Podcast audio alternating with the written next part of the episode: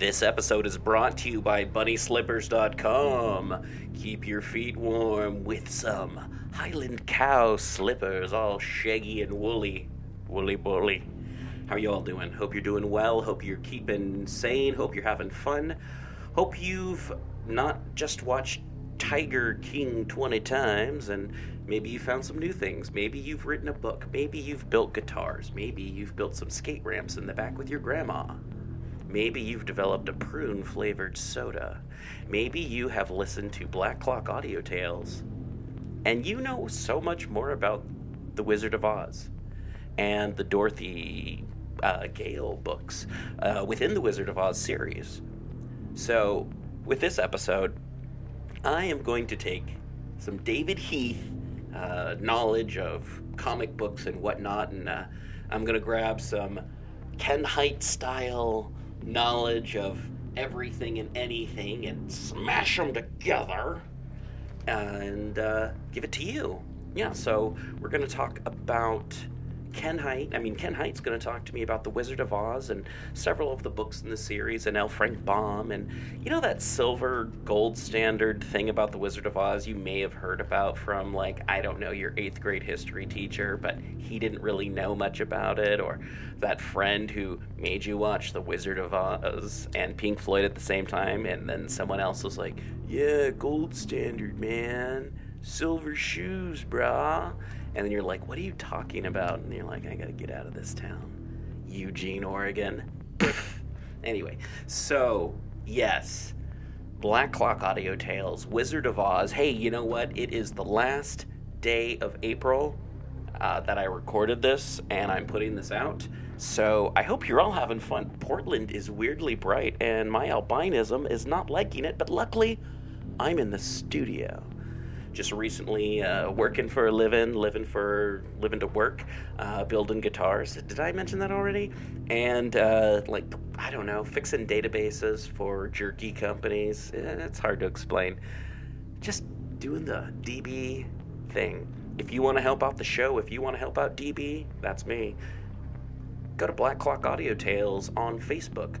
Uh, search for us online. Uh, People's Guide to the Cthulhu Mythos. That's also us do what you can to help. We've also got Dave's Underground Goat Shenanigans and Articulate Warbling. But they're doing a lot of Facebook stuff right now and not getting a chance to go out and watch a lot of movies. And they're busy reading a lot of books and getting back episodes going. So do what you can to help us out. You know, tell people about us. Rate, review, subscribe on Stitcher, iTunes, any place like that. Remember, you're awesome and we love you.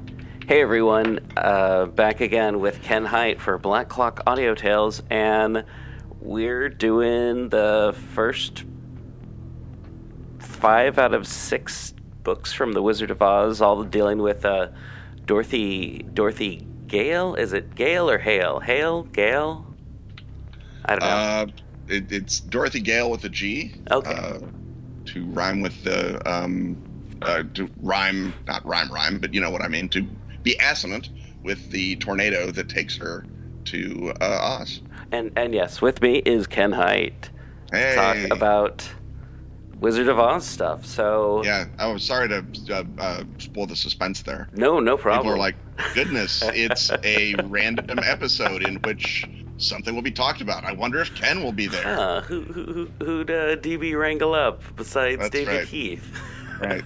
Who could it be? Yeah, so Wizard of Oz. Um, I've I, I someone was I was talking to someone. It may have been Sarah. I was talking about Wizard of Oz, and she's like, "Oh, isn't that about uh, uh, American economics?" And I'm like, "I don't know what you're talking about. You'd have to ask Ken Hite about that." or like, anyway, but is isn't something about the silver standard? And I'm, I'm like, I don't, I don't, I don't know. I'm gonna have to ask Ken Hite that stuff. Uh, well, if you want to ask Ken Hite about that stuff now, we can get right into it, or we can save it as a as a treat for later on. Whatever you want to do. It's your show, DB. That's that's the point I return to time and again. Oh, I This know, Is I your know. show. It's the part I and always you, forget. I think, have begun to get a little lazy. and your theory is, I will call Ken and say any proper name, and then I'll go away and get a beer. And when I come back 35 minutes later, there will be a podcast. Oh man, you found my trick. Yeah, trick. I don't know if people can see the air quotes from here, but trick Wizard of Oz. It's L. Frank Baum, Frank L. Baum. I always get that mixed up. L. Frank Baum. L. Lyman Frank Frank Baum. Okay, and they're written like like 1900 is when they're first began begin. Uh, the- The, the first one is uh, published in uh, 1900. okay. Uh, Baum uh, wrote it uh, probably over the previous year. Basically, he was sort of um, he was mad because there weren't American fairy tales yeah. Okay. to tell his kids. He had to read them about stupid princesses, and he's like, "I'm an American. We don't have princesses. I'm going to read a proper story." In which the world is run by witches, not by princesses, because that's what America's like. Um, and he, he, wanted to have a story that would sort of um, feel more contemporary, I guess, than than the other uh, fairy tales and, and, and children's stories that he was reading. And so off he went uh, to invent a, and it was a story uh, for girls because he had little girls. So he wanted to make sure that uh, that story would uh, resonate, I guess, with the uh, wildly contemporary audience of 1900. Uh, he was, I believe, living in Chicago at the time that he wrote it. Um, so another another check mark for the greatest city in the world there. And then, of course, it became a uh, gigantic uh, sensation. It sold out uh, two editions um, by uh, in like uh, three or four months. So the the book goes on sale um, in July, uh, and it's gone by October. Uh, the second edition is almost done by October. So Wow. it was a gigantic success. Um, the uh, publisher uh, came um, basically uh, went bankrupt uh, despite the book's success. Probably, uh, you know, problems of success being almost as bad as problems of not success. And then it got taken over by a, a, a, more professional publishing company, uh, Bobbs-Merrill, and they, of course, then said, "Well, come on, start writing more books, Lyman." and so he did. and so he did indeed. Uh, it turned out, I think, what nineteen of them by the end of by, by the time he was done. At Just a giant number of books. Yeah. Um, and I, of course, read all of them when I was a kid, and then I read a bunch of them a few years back uh, when uh, uh, uh, g- game impresario uh, Christopher Allen approached me to write the background for a steampunk Oz role-playing game, and Hmm. so I I read that and I I, I wrote that up, and uh, uh, Chris paid me uh, admirably, and then nothing happened. So who can say? But that that was me steeping myself in Oz. And one of the things that I did find out, or I did find out, I discovered for myself as I was re-Ozing, is the degree to which it really is crazily a product of you know 1900 turn of the century modernity. Mhm. Uh, by the end of the the sequence that uh, that, that that Baum got, we've got radium uh, uh, running around. Mhm. We've got uh, all kinds of machines that are alive and talk, in addition to the various uh, animals and, and crazy little um, uh, munchkins and whatnot. Mhm. Uh, there's all manner of, of elements to that story that make it, uh, or that universe, that make it very uh, uh, robustly uh, suitable for, for that kind of uh, examination. That it's it's very much a story about uh, 1900 and about America, as well as a story about the magical land of Oz. Mhm.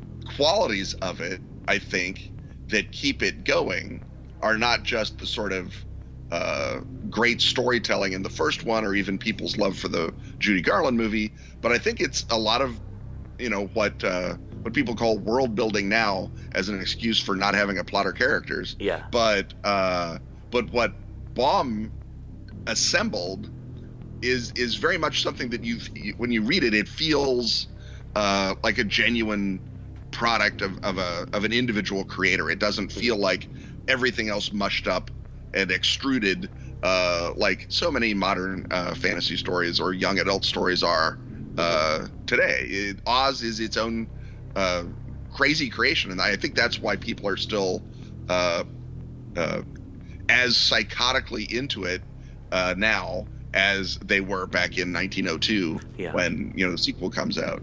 and so I, I feel like uh, that kind of creation, and, and we almost take it for granted. We assume that well, it's not that hard. You just you know roll out of bed, uh, uh, go up to the Cliff Dwellers uh, building in Chicago, tap it out, boom, there's a timeless literary classic. It's it's very hard to create Yeah. um, in in a genuine way, and I think that Baum, I, I don't know. Uh, uh, I don't know if people like underrate him. I feel like people underrate him and, and think, well, you know, Oz is all well and good, but you know, if we're not racing around shooting each other with, with bow and arrows uh, for the for the enjoyment of capital, we're not doing real, you know, uh, powerful uh, uh, world building and story making. And I think that I think Oz is has got it's got something that has appealed to such weirdly diverse talents as uh, Robert Heinlein, uh, um, uh, uh, Frank Oz, no relation. Mhm. Uh, all kinds of, of people have sort of come to Oz and carried away these weird elements that feel natural and connected to themselves. And I think that that's it, it's one of the very few fantasy worlds to really do that. I mean, even Narnia is, I think, a little distanced by being such powerful Christian allegory. Mhm, mhm. And although everyone loves Narnia, no one doesn't love Narnia. I think the feeling of ownership is so much stronger with Oz.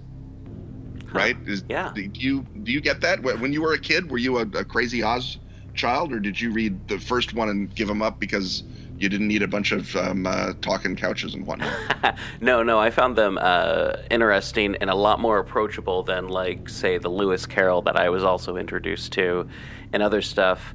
And I have to say, yeah, Oz Oz felt a little bit more modern, and also there was the movie that kind Yeah. of like be like, oh yeah, the movie that I get to stay up and watch about two thirds of, and never get to see the last bit because it's like CBS would play it around Thanksgiving or something like that, and and it would and it would go on for three hours or yeah, oh yeah. Well, uh, spoilers: uh, Dorothy throws a pail of water on the Wicked Witch and she melts. Yeah, yeah, no. As soon as we got a VCR, I found that out. Right. Okay. I, I just didn't know if, if you'd never been allowed to watch the end that this was an ongoing uh, bit that I was going to ruin. But all right, I'm, No, I'm no. glad to know. I Glad to know we're fixed. Um, yeah. So I just uh, I, I like the arbitrariness. It feels like a genuine sort of a dream in the way that Yeah. you know even even Lovecraft's Dream Quest kind of doesn't feel. Although I think that people have suggested that. Uh, uh, Dream Quest is at least structurally somewhat based on the Wizard of Oz. That it's the, you know, the notion of, of, of going after this this illusion that turns out to be, you know, there's no place like home, um, and uh, and and so I, I I feel like that that sort of crazy dream quality, and it it's not that uh, every single Oz book is as good as every single Oz No. book, but yeah. th- there's not a ton of fall off even by book 17 or 19 or whatever it is at the very tail end um, i'm i'm you know i, I was remarkably surprised at, at how much um, uh, uh, it still held up even when it was fairly clear that uh, poor L. Frank was uh, wa- was was basically I, I, I suspect um, uh, getting a little desperate. this time, Dorothy's gonna be with her hen. yeah. What's what's Billina up to? We haven't heard a lot about her. Good old Billina. yeah. But um, but yeah, I mean, even Glinda of Oz, in addition to all the radium furniture, which is insane, um, it's got stuff happening. It's it's a it's a real it's a real uh, uh, uh, it, it's it's a it's a it it remains I think part of that world in a way that maybe the last two or three Barsoom books or the last uh, half dozen Tarzan books kind of kind of don't yeah. right? I mean, and, and although admittedly I've, I've got some sneaking fondness for the one where Tarzan is parachuted into Sumatra to fight the Japanese. I thought that was a pretty pretty great uh, Tarzan book, but you have to admit it doesn't feel a lot like the other Tarzan books. Yeah. Um, and uh, and the Oz books, you know, again, given that there is going to be some uh, diminution from the first, I think, three killer uh, novels, the, I think that even that that last bunch of them is is still pretty strong. I Hmm. you know I I certainly don't feel like you're wasting your time if you decide to read the first uh, however many Oz books it is. Yeah, yeah. I, I, I think they're great for also like uh, the audiobook version. You can put it on, and I've been doing. I've, I've just been putting it on and like doing yard work and woodworking, or like even before this, it, it, you know, before lockdown. It was something that'd be like, oh, put it on in the car. The kids will listen to it, and it's Yeah. just like, just yeah, no, the dreamlike quality of it, and something about the dreamlike quality. It, it, it it's it's like kind of like uh, makes me think of kind of like a. An Americanized, dumbed down uh, Lord Dunsany in some ways. Yeah, I, I think that both Dunsany and Baum are coming out of this sort of uh, 1890s, uh, you know, uh, uh, efflorescence of symbolist uh, art and literature. Mhm, And I suspect that, you know, Dunsany is being very Anglo-Irish and aristocratic, and L. Frank Baum is being very American and uh, and, and uh, democratic is is maybe the wrong word for a for a country that is ruled by an absolute magical monarch, mhm. but uh, it, it has a sort of a, a you know a, a sensibility like that in the way that you know Dorothy sort of comes from nowhere to become the trusted advisor to the kingdom, and there's lots of sort of very very um uh, like you say like the chicken that become major characters and Yeah. heroes.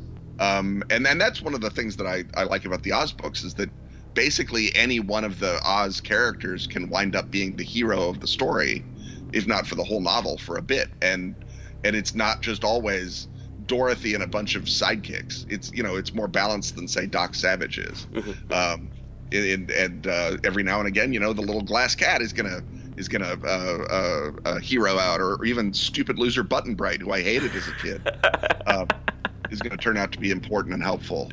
Yeah. And, and so I just uh, I, I I really like that, and I think that people underestimate L. Frank Baum, you know, at their, their peril. Uh, it, it's terrific stuff. Yeah, no, no, and yeah, I definitely wanted to say some of the most dumbest, weirdest characters end up being the heroes, and these stories are also like I, I love these stories. They're so fun, but it's also at the same time, it's like they're also kind of dumb and weird, and it's like, eh, well, no, no, that's that's that's the that's- story. but that I think is, is the quality of it is that Baum and and maybe in you know 1914 a talking couch wasn't dumb and weird Yeah, maybe yeah. it was normal I don't think it was but whatever but Baum has the bravery to still sort of think what is going to be immediately amusing in the moment Mhm, mhm. and just go with it. It there's no the, the world feels organic. It feels real. All the bits of it, all the strange, ridiculous bits of it. There's no part of it that even the radium furniture. You're not like, well, that doesn't belong in Oz. Mhm. It's more like I'm surprised to find that in Oz, but you don't have an un-Ozness sensibility. Whereas if you put radium furniture in Narnia, it would feel strange and, and bizarre yeah, uh, but uh, radium furniture in Oz makes total sense. And and and he had the sort of the the confidence in his own writing and the courage to not worry that people would say, uh, "Really, Lyman, a talking couch," uh, and just toss it in there and and and go nuts with it and and be very uh, open to that sort of raw creative juice whatever he was uh, imbibing. And that and that quality i think maybe more than anything else except for the optimism and the egalitarianism which is again i'm aware that oz is a dictatorship. Mhm. back off. Um, and the egalitarianism i think that sort of openness to his own invention is is one of the things that makes Oz so charming. And then when people, because there's been a ton of people who've written sequels. Ruth Plumly Thompson basically took over because uh, Baum uh, uh, turned it over to her after the um, after the uh, uh, you know after his his first 14 books, um, and then uh, uh, she wrote a bunch of Oz books. But they but they very much feel like someone writing in someone else's you- like like fanfic in that way, right? yeah, And it's it's not to say that they're not good. I mean, they're they're they're perfectly fine, but just that quality changes. And I think maybe part of it is that uh, that it is someone else's universe, and that it is so dependent on Baum and Baum's specific uh, creative uh, influences and and what he was doing, and and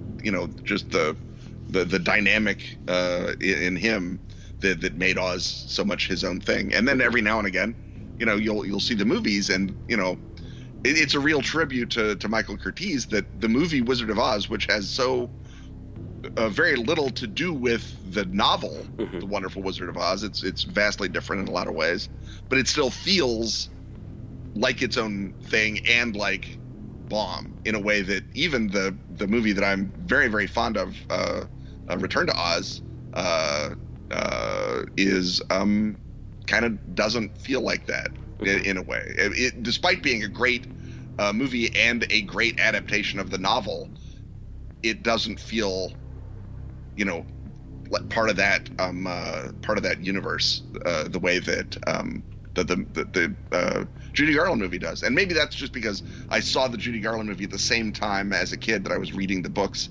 and they just connected up in my brain, even though I intellectually know they're entirely different. Interesting.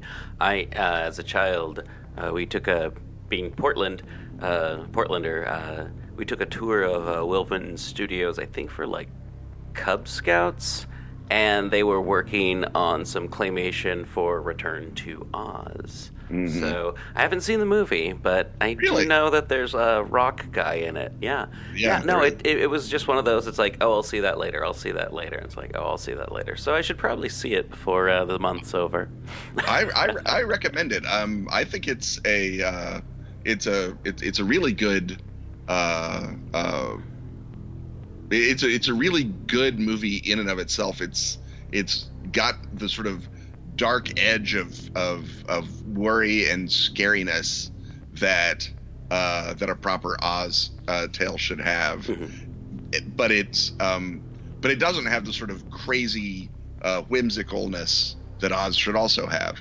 So you know, I I think as a as a horror connoisseur, uh, you should definitely see it. Yeah. Um, uh, it's uh, it, it's it's very strong, and um, and Walter Murch, uh, you know, one of the one of the great editors of, of all time, uh, did a remarkable job um, uh, with it as as a as just a, a, film, uh, a piece of cinematic art. Yeah. Although again, um, it it very much feels like sort of someone having a take on Oz as opposed to something organically growing out of Oz Hmm. and but that's just me. I mean, I, I I do think it's worth seeing though, and certainly as a as a horror aficionado, um, if if your kids can ha- can can handle uh, that kind of uh, of thing, then knock yeah, absolutely. Cool, cool, yeah. I plan on watching it soon. Yeah.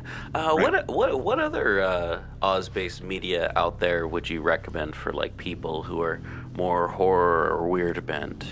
Is there is is there much out there or? Um, there's I mean, there's a bunch of Oz. Uh, uh, Philip Jose Farmer did a book called Barnstormer of Oz. Mhm. uh, because and and that and this one is trying to science the um, the magic and sort of provide a pseudo scientific or scientific explanation for everything. Um, and it being Philip Jose Farmer, uh, there's sex in it. Um, so kids, watch out. Um, and, and so, you know, I I'm a fan of Philip Jose Farmer's mind more than I am his prose. Mhm. So I, I liked that a good bit. There's a, a, a revisionist bunch of Oz novels by uh, Gregory Maguire that are like Oz from the witch's point of view, which are they're well received. But I thought that the first one was uh, very um, uh, very obvious and, and tiresome. I'm not a big fan of the hey let's make the bad guy the good guy books. Yeah. They're usually they're usually that's the that I've just given you that's their idea, and then everything else is just you know you know uh, uh, n- knocking down plot coupons from a much better plot. Uh, so Yeah. uh, I'm not a giant fan. Um, but if you're looking for a sort of a, a dark revisionist take on Oz, I guess Gregory Maguire's the way to go. But in, in terms of people ruining Oz, uh, you know, Philip Jose Farmer ruins Oz a lot better than Gregory Maguire does. Right. Um, and he just does it by adding science and sex, which is much better than adding, you know, um, uh, moral relativism and, and, and whatnot, and uh, subversion for the point of subversion. And of course, uh, no one ruined Oz like uh, Robert Heinlein ruined Oz in Number of the Beast, um, uh, because that's just a terrible, terrible novel. And um, uh, and I've just found out, by the way, there is an even worse version of it, an even longer version of it Mhm. that uh, is is the like the first draft before um, the the editors said no, please, Bob, no. so so um, I in terms of uh, uh, and there, I think that there's some some uh, you know dark comic books about Oz and things like that that are are by and large you know just uh, and I'm the one to talk obviously, but but they're they're just sort of you know taking a, a better idea and trying to um uh, to, to to riff on it with with um uh, you know they just want to have zombies and so they put zombies in Oz or whatever. And it's you know it's it's fine I guess if, if you're into that. Um, and uh, again, I have shelves of Cthulhu Mythos books. I'm well aware of the desire to uh, associate uh, yourself with a with a better author and a, and a greater creation. So uh, I, I, am being somewhat uh, uh, hypocritical when I say, uh, don't do it to Oz, people. You're just embarrassing yourselves. Although I do feel like Oz can be pushed right close, right up, real close to the Dreamlands. yeah. No, I mean, if if you are doing a game in which you're playing American characters in the Dreamlands, and it's a period game, like it's your your the game takes place in the 20s. Um, it would be very hard to resist putting Oz in because mm-hmm. Oz has that, uh, like we talked about, dream quality. And if you're an American uh, uh, Midwestern dreamer, uh, unlike uh, Fancy Pants Randolph Carter, uh, yeah, Oz will have been part of your dreamscape growing up. So yeah, you'd be you'd be running into um, gnome kings and and gumps and whatnot. Mm-hmm, mm-hmm. Unless Oz is just a fantastical version of the Dreamlands, and Gnome Kings are uh, gumps are. Uh... yes, Gnome Kings are actually Gugs. I, the Gugs, I thought Gugs were taller. Yeah, a lot of people think that. yes, and um, uh, the the city of Oz is actually uh, a Sarkomand. crazy stuff. Crazy. Crazy stuff. Yeah, I mean it's. It, it, I mean, you can certainly, you know, there's there's no there's no harm or shame in, in screwing around with it for your own enjoyment and your oh, own yeah. game, um, and and because it is so uh, messy is not the word that I that I maybe want to use, but so messy and and full of all kinds of things. Uh, mm-hmm. Uh, there's always going to be some weird little edge sticking off where you say, but what if this? You know? Yeah. Yeah. You know. Yeah. Um, uh, the you know the and when you just sort of say it baldly, things like the origin story of the Tin Man are kind of terrifying. Oh my, yeah, yeah. Uh, I just kept chopping my limbs off with my cursed axe. Well, that'll happen. Luckily, like, there was this tin worker who yes. could make me an arm. yeah, this handy tin worker who just kept coming by. oh yeah, no, yeah. that's yeah. It's there's generally for the most part the oz stories are very kind of kind of like i don't know dreamy and everything and then there's like the weird scary dreamy parts like with the tin woodsman that's yeah yeah and, and, so there's there's genuine darkness in it i'm not saying that an attempt to add darkness is is a is a bad attempt and of mm-hmm, course mm-hmm. uh, Baum puts darkness in it he puts it in with the various threats to oz starting with the gnome king and, and going on up from there mm-hmm. and uh, and, and those are genuinely dangerous, scary things, just like in fairy tales or Peter Pan or whatever else. And the quality of those fears, I think, I guess the point I was making about the stupid zombie comic book Oz or Vampire Oz or mm-hmm. whatever is that Baum put fears and terrors into Oz. So why are you importing new ones out of Oz? Yeah. Uh, you know why? I mean, the, you've got flying monkeys and um, uh, and whole fields of of deadly uh, uh hypnotic poppies and uh, all manner of things happening. you know, wicked witches and good witches and you know all all kind of activity. and that's and, and, that's the place to, to, get your terror from. Don't you know import you know you know socialist realism or or vampires. yeah. um, they don't belong in Oz. You know, make your own stupid story, uh, for God's sake. Um, so the so the, the, the qualities of of Oz that are uh, the, the the the nightmare side of Oz, I think, is buried a little deeper than it is in the Dreamlands. Mm-hmm. Obviously, yeah. because L. Frank Baum was a well-adjusted person who lived in the Midwest. Um, but uh, but there's a lot there's a lot going down going on down in the sort of uh, depths of Oz, if you will. A good Mhm. title for a book.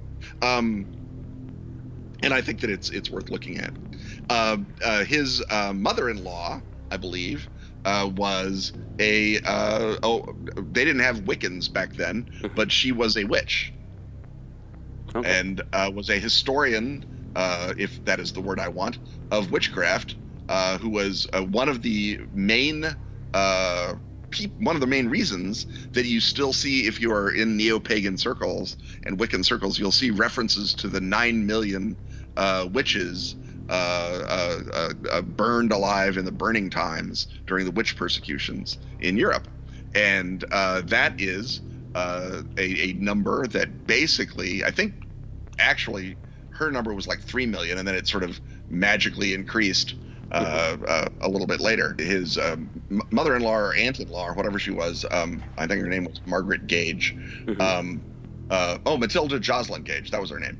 Um, and uh, she uh, is the reason that Baum made sure to put good witches into the book Huh. because his um, uh, his his mother-in-law is a big um, uh, a pro witch person, and so he thought, what a great idea for a book is if we have good witches and evil witches. Hmm.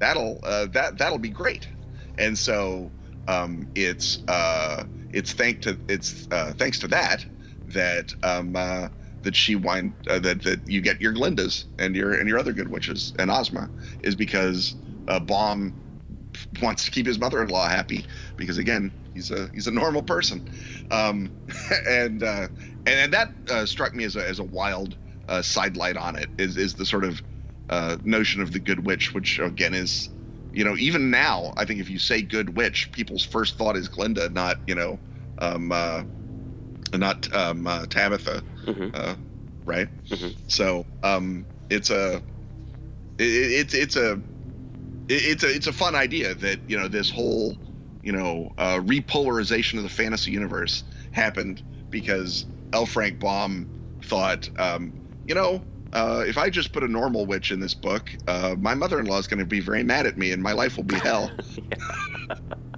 So yeah, Wizard of Oz. Gervais. Did you want to talk about the monetary policy now, or Yeah, No. yeah, yeah. I, I, it's something that people have brought up about like there's you know symbolism in the Wizard of Oz, and I'm like, yeah, I'm sure there's symbolism in the Wizard of Oz, but like people will be like, no, it's about you know, and then start talking about economic stuff, and I'm like, I have no idea what you're talking about. I'm not well versed enough in the politics of and the economics of uh, the early 20th century to be like, okay, all right, uh, silver standard, sure, you bet. Yeah, I mean, the, the, there's a guy named uh, Henry Littlefield who was a historian, and uh, again, maybe that should be in quotes too. But his argument was that uh, the Wizard of Oz was about uh, the Silverite movement, Okay. and the Silverites wanted the uh, government, the United States government, to coin silver uh, at a ratio of 16 to one, and that was uh, to, with gold, and that would have raised the value of silver and lowered the value of gold. It would have been an inflationary step, and the people who supported it were by and large people who owed mortgage payments, um, which was especially farmers. Uh, who were all in debt to the to the banks and the railroad companies, and so if you freely coined silver, it would drive um, uh, uh, it, it would it would inflate the economy. People could uh, uh, borrow more cheaply, and they could uh, use the new silver money to pay off their debts. And that was the argument by the silver people is that it would it would um, uh, rebalance the economy. And you see it that same sort of argument when people are like, you know, well, let's just you know uh, uh, make a trillion dollar coin. And then that will back our debt, and everything will be fine, and we can go back to spending money like drunken sailors Mhm. and um, so the silver movement is is not dead. Uh, it just has stopped talking about silver because now we don't back our money with anything. Mhm. Um, but uh, uh, it turns out, uh, and, and so that is the argument that uh, Oz comes from the abbreviation for ounces, as in ounces of silver or ounces of gold. Uh, uh, the yellow brick rolled is is the gold is the gold standard, um, and the uh, silver shoes that take you home are the silver standard.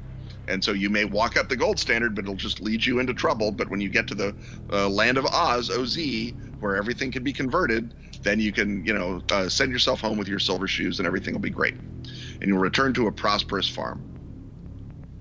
This is all well and good, except that it turns out that L. Frank Baum um, also uh, was a, a, newspaper editor in uh, South Dakota for a while mm-hmm. and published a number of editorials mocking the Silverites. Okay. and saying that they were wrong and that they had no sense of economics and they were going to ruin the country with their ridiculous inflation ideas.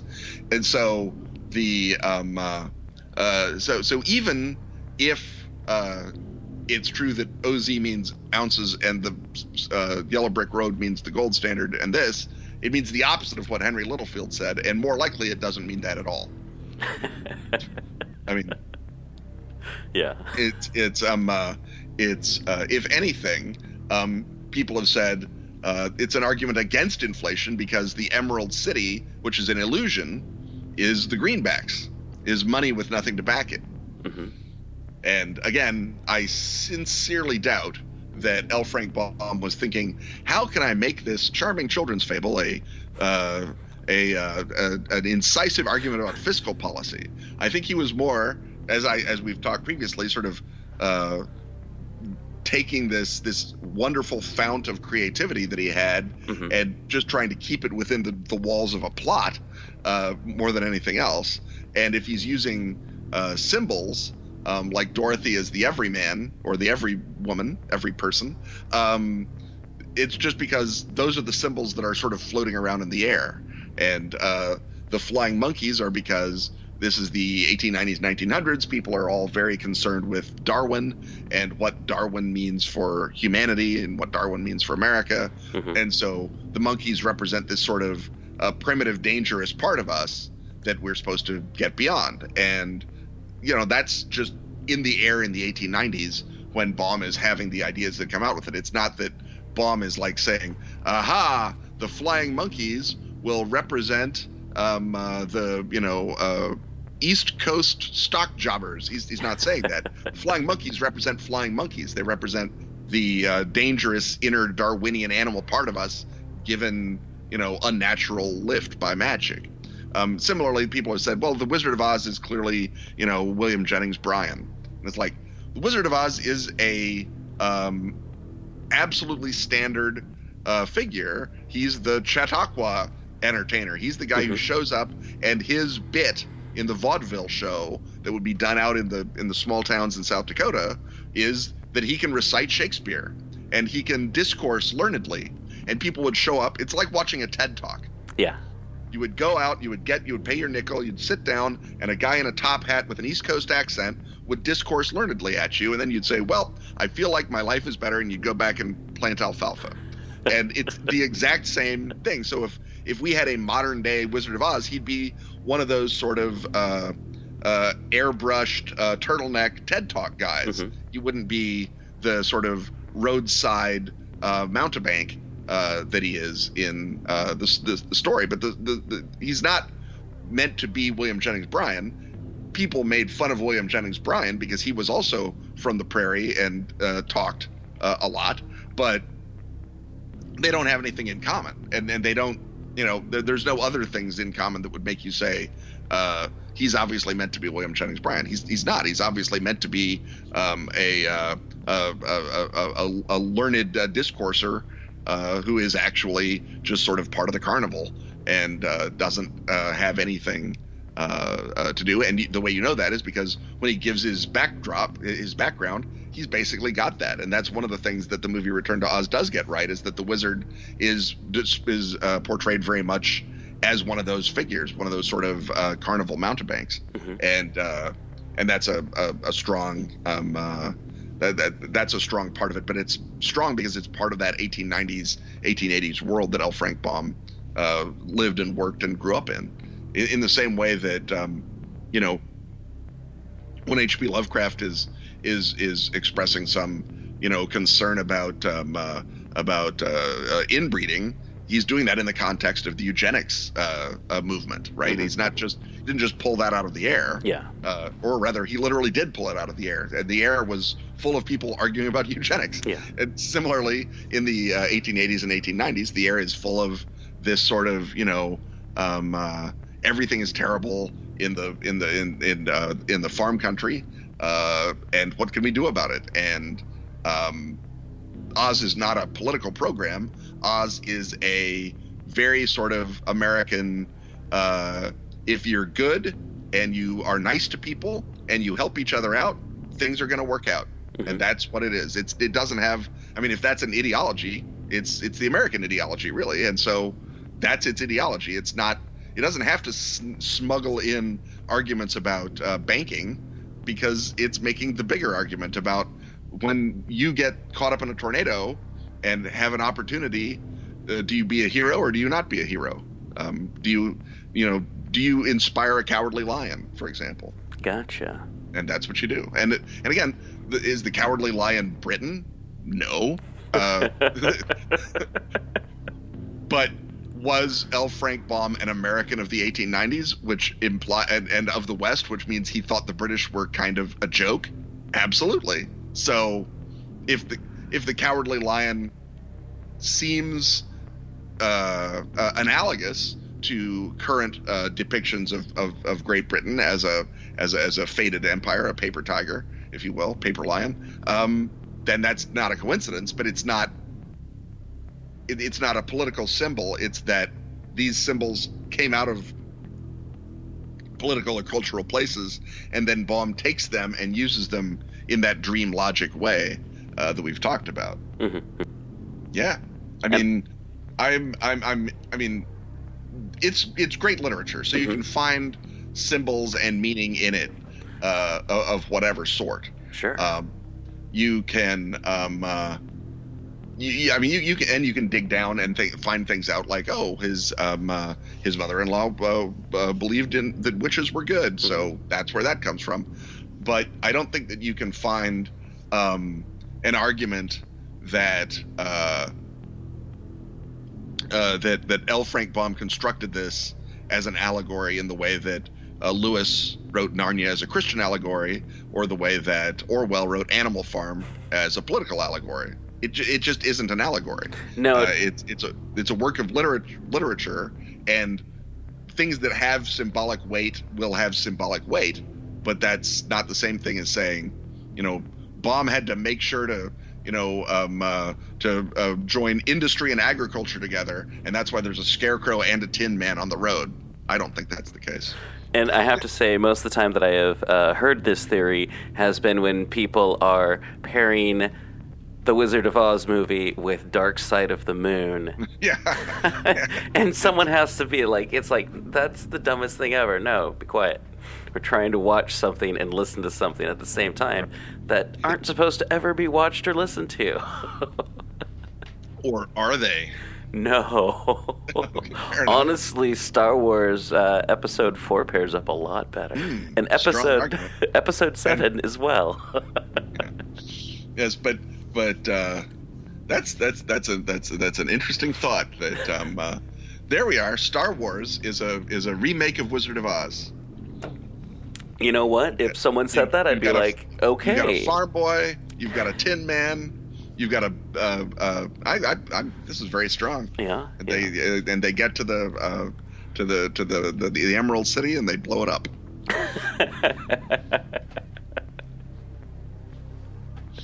yep. Yep. Very- It's it's all it's all happening. It's Oh, all yeah. happening. Oh, yeah. Um, yeah. So, so I mean, and, and this is the weird thing. I don't know if it's just uh, peop uh, people have to, you know, I, I don't know why people are insisting that these sorts of very dull uh, uh, uh, elements are part of what people are thinking of. I mean, Mhm. Baum, uh, while obviously he had political opinions as a as a newspaper uh, publisher um, or newspaper editor, um, and expressed them uh, vigorously, the notion that everyone is always, you know, trying to propagandize uh, for some sort of uh, political aim, Mhm. it's just not the case. It's not how things are written or done. And even if you have you know a very very strong understanding that uh, uh, that a, a, a, a work of art is written uh, for a political reason. So, for example, Macbeth is written in um, uh, response to the gunpowder plot, and so that's why uh, Shakespeare is writing about you know uh, ructions and plots against the true king of Scotland. Mhm. Uh, he's doing it because he knows that James uh, the First is going to watch this play, but he'd be an idiot to be saying, and in this play, I'm going to give James the First my ideas for how to run the kingdom. He's certainly not going to do that. that's that's a short trip to the Tower of London, and so even a, a play that we know is political in that sense shouldn't be interpreted through the you know can we you know there will be like references but in the same way that you'd you'd riff on anything in a in a in a in a comedy bit or a or a or a you know a Zucker style movie Mhm, mhm. the references are in there to give moments of recognition not to uh, drive uh, meaning uh, of the of the story the story is its own story it, it, it does its own thing Very cool. Well, Ken, thank you so much for coming on and talking about The Wizard of Oz, uh, talking about the books and the writers and all that fun stuff. Oh, man, we forgot to talk about Zardoz. No, we didn't. uh, forgot is a strong word yeah. But again, I mean, you, you talk about something that comes out of a place of fearless, dreamlike imagery. oh, geez. Maybe John Boorman is the legitimate heir to L. Frank Baum. maybe, maybe. But uh, but watch Return to Oz before you watch Zardoz. Oh, yeah. That's just my advice. definitely definitely and yeah make sure your kids are a lot older if they're going to be hanging out with you maybe yeah no no just just just keep the kids out of it. Uh, thank you again ken. Thank you for talking wizard of oz. And we'll talk to you next time about something fun i'm sure. Uh, do you have any any uh, projects coming up coming out? Uh, we're uh, probably, as you hear this, we may have opened the backer kit for Tour de Lovecraft uh, Book Two, The Destinations. Uh, you can follow the link, and I'll bet the link will go somewhere helpful. Uh, and if we haven't opened you can jump on uh, at the uh, backer rate. If we have opened it, you may still be able to jump on at the backer rate. I don't know. And then if we're well past it, you can just uh, pre-order it or buy it in PDF. Um, and then I'm also working on Hellenistica, which is my uh, fifth edition Dungeons and Dragons setting, set in the good parts version of the third century BC. Lots of war elephants and flying triremes and cat people and all manner of good stuff. that sounds amazing ken i can't wait for that Right? Me either, because it'll mean I'm done. All right, we'll talk to you next time, Ken. All right, bye. Always good to have Mr. Ken Hite on the show.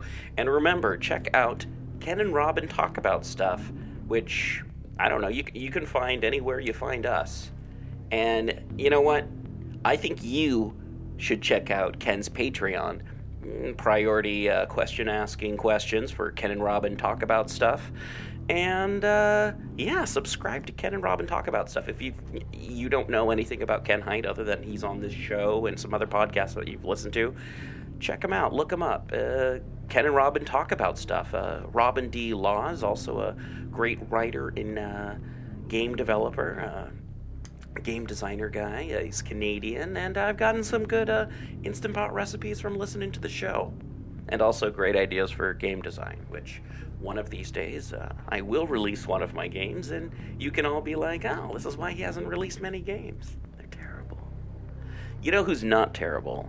David Heath and the folks over in Oleander, Oregon, over at uh, Uncle Owen's Goat Farm. Luckily, we have Dave um, on staff, so yeah, we can uh, have him send us stuff, and he's going to talk to us about Dorothy in uh, various other, well, the Wizard of Oz in general, and other forms of media. Something we didn't go into with Ken, but Dave's on top of that. So let's talk to Dave from Dave's Underground Goat Shenanigans and Dave's Corner of the Universe. And this little segment I like to call Dave's Corner of the Podcast. Uh, unlike the other part, which I like to call uh, DB Knows Nothing and Bugs Ken Hite for uh, resources. and I'm pretty sure that's what Ken Hite would refer to it as as well. All right. Here we go with Dave. And oh, oh yeah, we've got episode seven of Dave's Underground Goat Shenanigans coming pretty soon after I get done editing this together. I think sometime tonight I'm going to be editing up some stuff from Dave. All right, here we go. Talk to you later, and thank you for listening. Hey, everybody, this is David. And uh, DB asked me to talk a little bit about The Wizard of Oz. Now, if you've ever listened to my parts of this show or anything I've ever done, I always want to talk about things from a different angle than, than most other people talking. And to be honest, in general, I don't know that much about The Wizard of Oz. I know that there were 14 books that were written. I know that the first one really was a uh, satire about politicians in the uh, American Midwest in uh, the late 18th, earliest 19th century. But to be honest, you know, other than what we pretty much all know, flying monkeys are cool, I don't really know that much about it. There are, however, lots of offshoots of The Wizard of Oz uh, and the later stories written by many different people. And many of them talk and touch on Dorothy. So, I mean, we see many Dorothys, you know, from a sweet, innocent girl to, you know, every Halloween, there's, there's always someone dressed up as sexy Dorothy. So there are literally dozens, if not hundreds of versions of Dorothy out there. So we're going to talk about my favorite version of Dorothy, although a more obscure one. And that's going to be Dorothy Gale, Bond villainess. Okay, maybe not appearing in a James Bond movie, but appearing in the next best thing.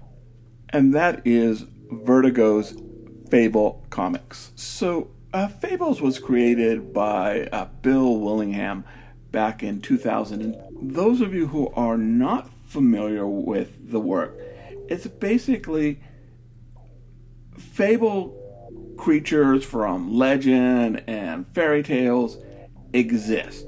Now, they may not exist as we tell them in the story, but they exist in this world in a wainscoting kind of universe where they live side by side with us mundane people who they call muddies. So it's a little slightly different. So Big Bad Wolf is Bigby Wolf, and he's a werewolf detective. And it is his job to protect these fables and Fabletown. And his number one agent is Cinderella. So Cinderella is one of my least favorite Disney princesses. Uh, I don't know why, just isn't. But I love this version of Cindy. She is Fable's version of James Bond, or James Blonde, or Jamie Bond, however you want to say it. The first story I read with her, she's sent up to these clouds where the giants live to negotiate with the clouds. And the reason she does this is because she knows when this mission's over, she can jump off the cloud and skydive back down. She's this adrenaline junkie secret agent who lives for the thrill of the the fight of the chase. She's also this super patriotic. Fabletown is her country these are her people and she fights and will kill for them now she dumps prince charming because in this version he's a stupid oaf you know, so vain, full of himself. But quite a few of the princesses marry him. So Prince Charming is her ex, and she is takes his time, trains, becomes a super spy. Everyone thinks though she's this vapid uh, socialite who owns a shoe store, and no one realizes that she is basically a special forces trained level agent. There are two graphic novels, and these were both written uh, by actually uh, Chris Roberson.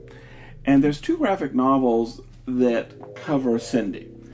One is from Fabletown with Love, and the other one, and this is the one we're going to talk about because it has Dorothy in it, is Fables Are Forever. And just from the titles, you get that these are spoofs of James Bond, but they're also loving tributes.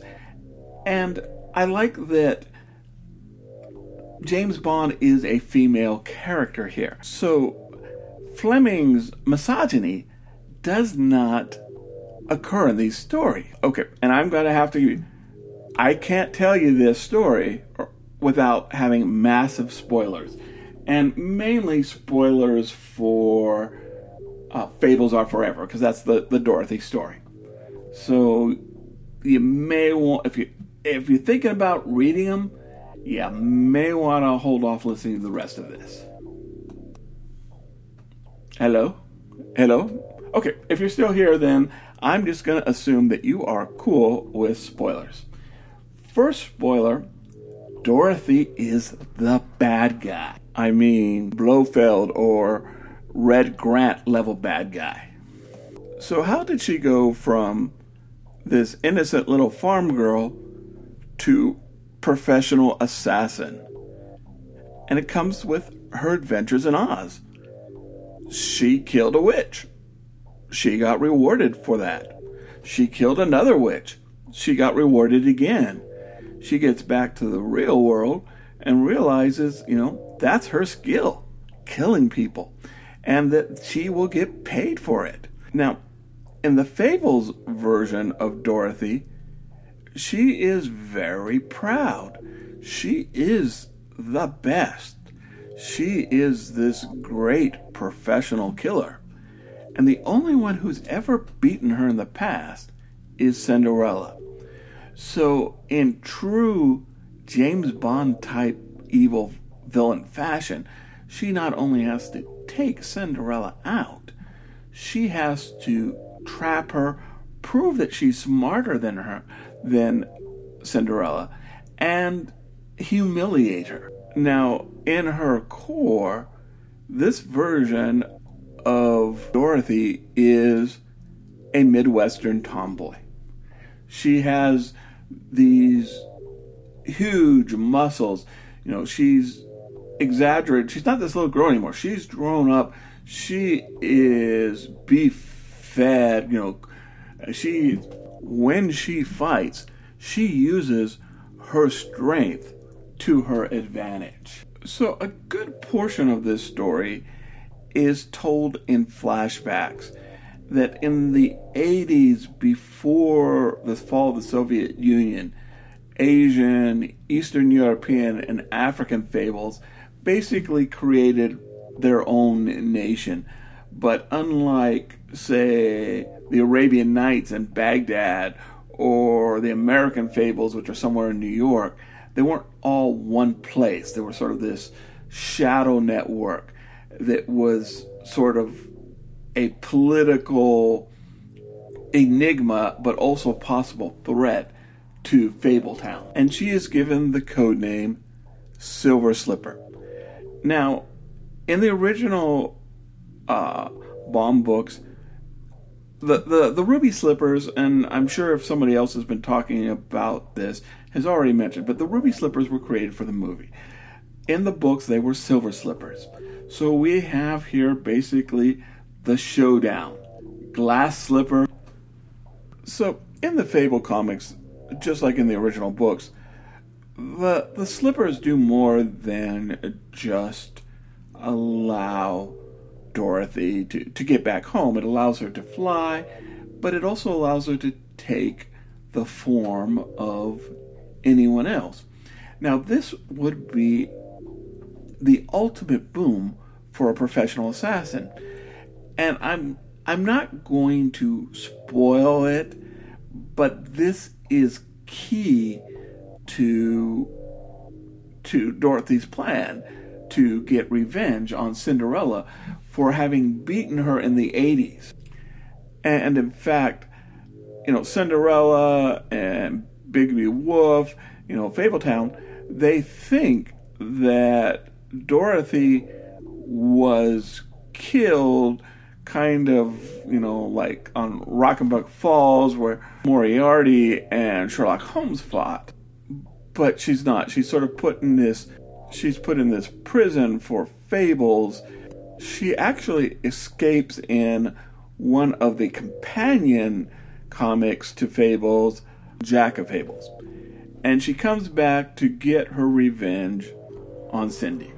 And she does this in a way that is very Bond villain like, as opposed to just killing her in her sleep, or she even, again, spoilers, even saves Cindy once in the story so that she can eliminate her at her time and in her way. So she's become classic Bond villain in, in, in this story. And there are definitely tributes to to Bond here. There's gadgets, there's the rivalry, beautiful women fighting in their bikinis. This is much as much inspired uh, by James Bond or the James Bond mythos as, say, Alan Moore's uh, League of Extraordinary Gentlemen, uh, The Black Dossier. So Toto is there, and so is the Cowardly Lion and the Tin Man. But Dorothy ditches them. She realizes they're going to hold her back. So she ditches them, leaves them pretty on in her experiences in the United States uh, because, you know, she can't, if she's going to be this professional killer, she can't have this heart and she can't be afraid of anything. So she, she ditches them, but she does replace them with three other entities from the Oz novels. One being the Chiss.